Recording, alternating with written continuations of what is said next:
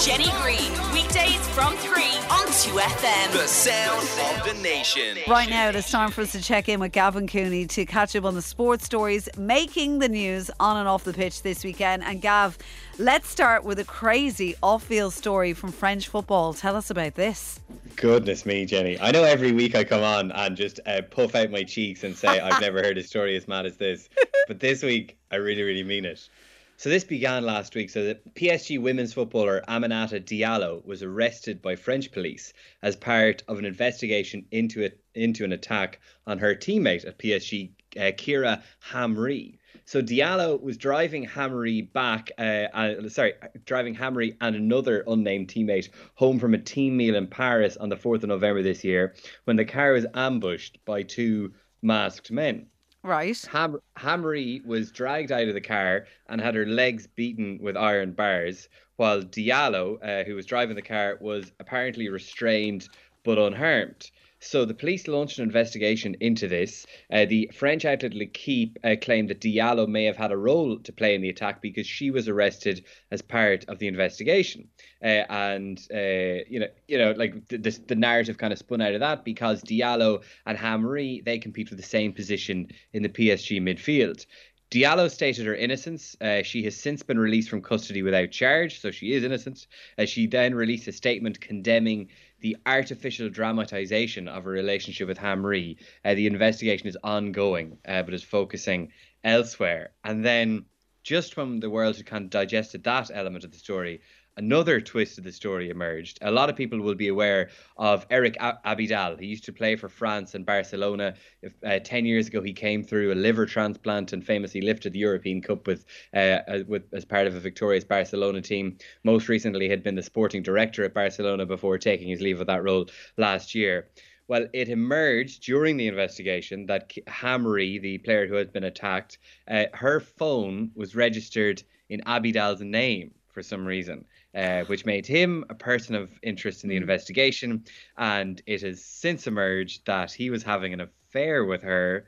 So uh, his wife has now filed for divorce, and the story goes on. So just it sort of it, it feels a little kind of it reminds me a bit of the Tonya Harding Nancy Kerrigan situation. Mm. Is that kind of what they're alluding to at the moment or or not? Yeah, that was initially that's what that was everyone's first instinct when it first emerged that a teammate had been arrested um, in in connection with this investigation, yeah. uh, and that's I think where uh, Diallo was uh, complaining about the artificial dramatization of her relationship with Hamri, like people trying to graft the old Nancy Kerrigan, Tonya Harding story onto this when apparently, well, it, it, it, it is evident that that's not that that's not true because she has been released without charge, so she's uh, she's completely innocent. We should say that Eric Abidal has no link to the attack either. It just happens, you know. It, um, the indiscretion on his behalf has emerged yeah. as part of this sprawling investigation. So, Crazy story. Yeah, anyway. just completely shaken France, French society. Never mind just uh, French football. And I believe then there are problems on the pitch in uh, French football too. Tell us about this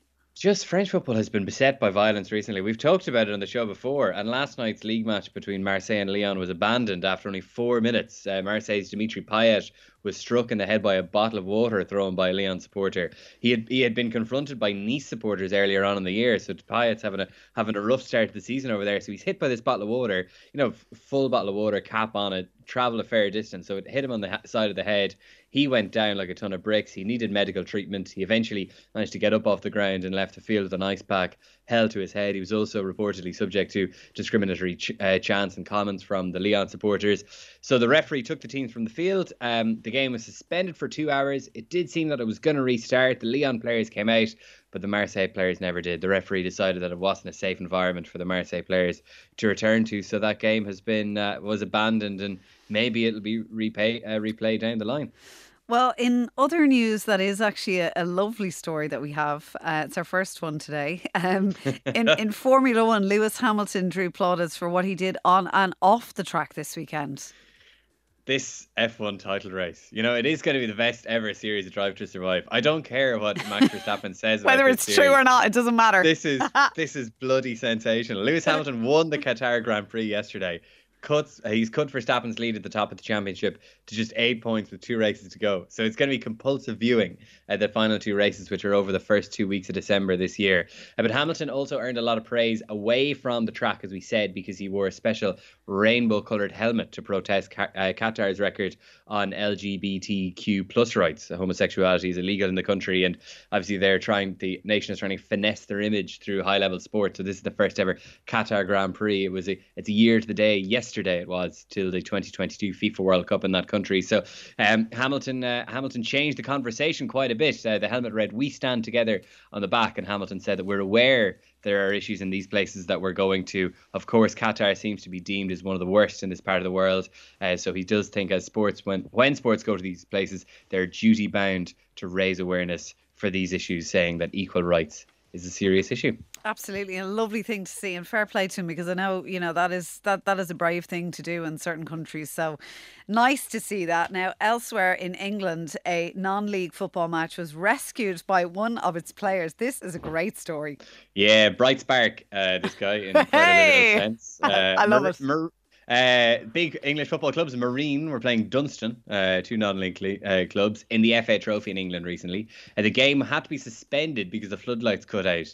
Uh, the visiting midfielder Phil Turnbull decided that he really didn't want to come back to replay the game later that week because it's a six-hour round trip up to the northwest. Fair enough, so he yeah. asked so he asked one of the home club officials, "Here, mate, where's the fuse box?" the club's electrician was off because he had tested positive with COVID.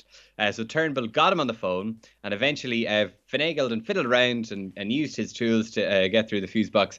And whatever he managed to do, he managed to get the lights back on. Uh, there's a great fo- photo that went viral on social media. I recommend listening you look it up uh, of, of Turnbull hunkered down in the fuse box trying to sort it. He's in his full kit uh, and also just to cap off the perfection of this photo, there's a couple of stray pints left on top of the fuse box, presumably belonging to uh, a few of the supporters. So, uh, yeah, a 50 minute delay, but uh, the floodlights came back on, the game was back on. And then the fans started singing throughout the second half. Phil Turnbull passes with precision, midfield magician, emergency electrician. Oh, what a man! What a uh, man! Perfect. And finally, then, in a slight change for us, here is something that you have for us to listen to rather than watch. Yeah, Spotify are releasing a podcast exploring the final days of Diego Maradona's life. It's going to come out later this month. It's launching on uh, November 23rd, which is is that tomorrow? I think that's the, it's definitely this week. It is. It's tomorrow. Uh, yeah. Uh, yes, it's tomorrow. Okay, so two days before the first anniversary, uh, so the first anniversary of de- of his death is on Thursday. Uh, so it, we are told it will feature never before heard interviews with those who are closest to Maradona. Now, the, there is one slight problem with this series in that the English language version will be uh, hosted and narrated by Thierry Henry. Uh, so if we can if we can, oh. can move if we can move beyond that, I do think that this will be worth listening to because uh, the final days of Maradona's life are kind of unfortunately kind of uh, drenched in intrigue and suspicion. He died mm. from heart failure um, shortly after going, undergoing brain surgery, but a medical board uh, looked into his personal doctor's properties and, and concluded that his personal medical team acted in an inappropriate, deficient, and reckless manner. So I think some of those things will be teased out in the last days of Maradona, which you'll find on your Spotify from tomorrow, accompanied by Thierry Henry. Lovely. Uh, Gavin Cooney, thank you so much. Thank you, Jenny Green. Here we go. Jenny Green, weekdays from 3 on 2FM. The sound of the nation.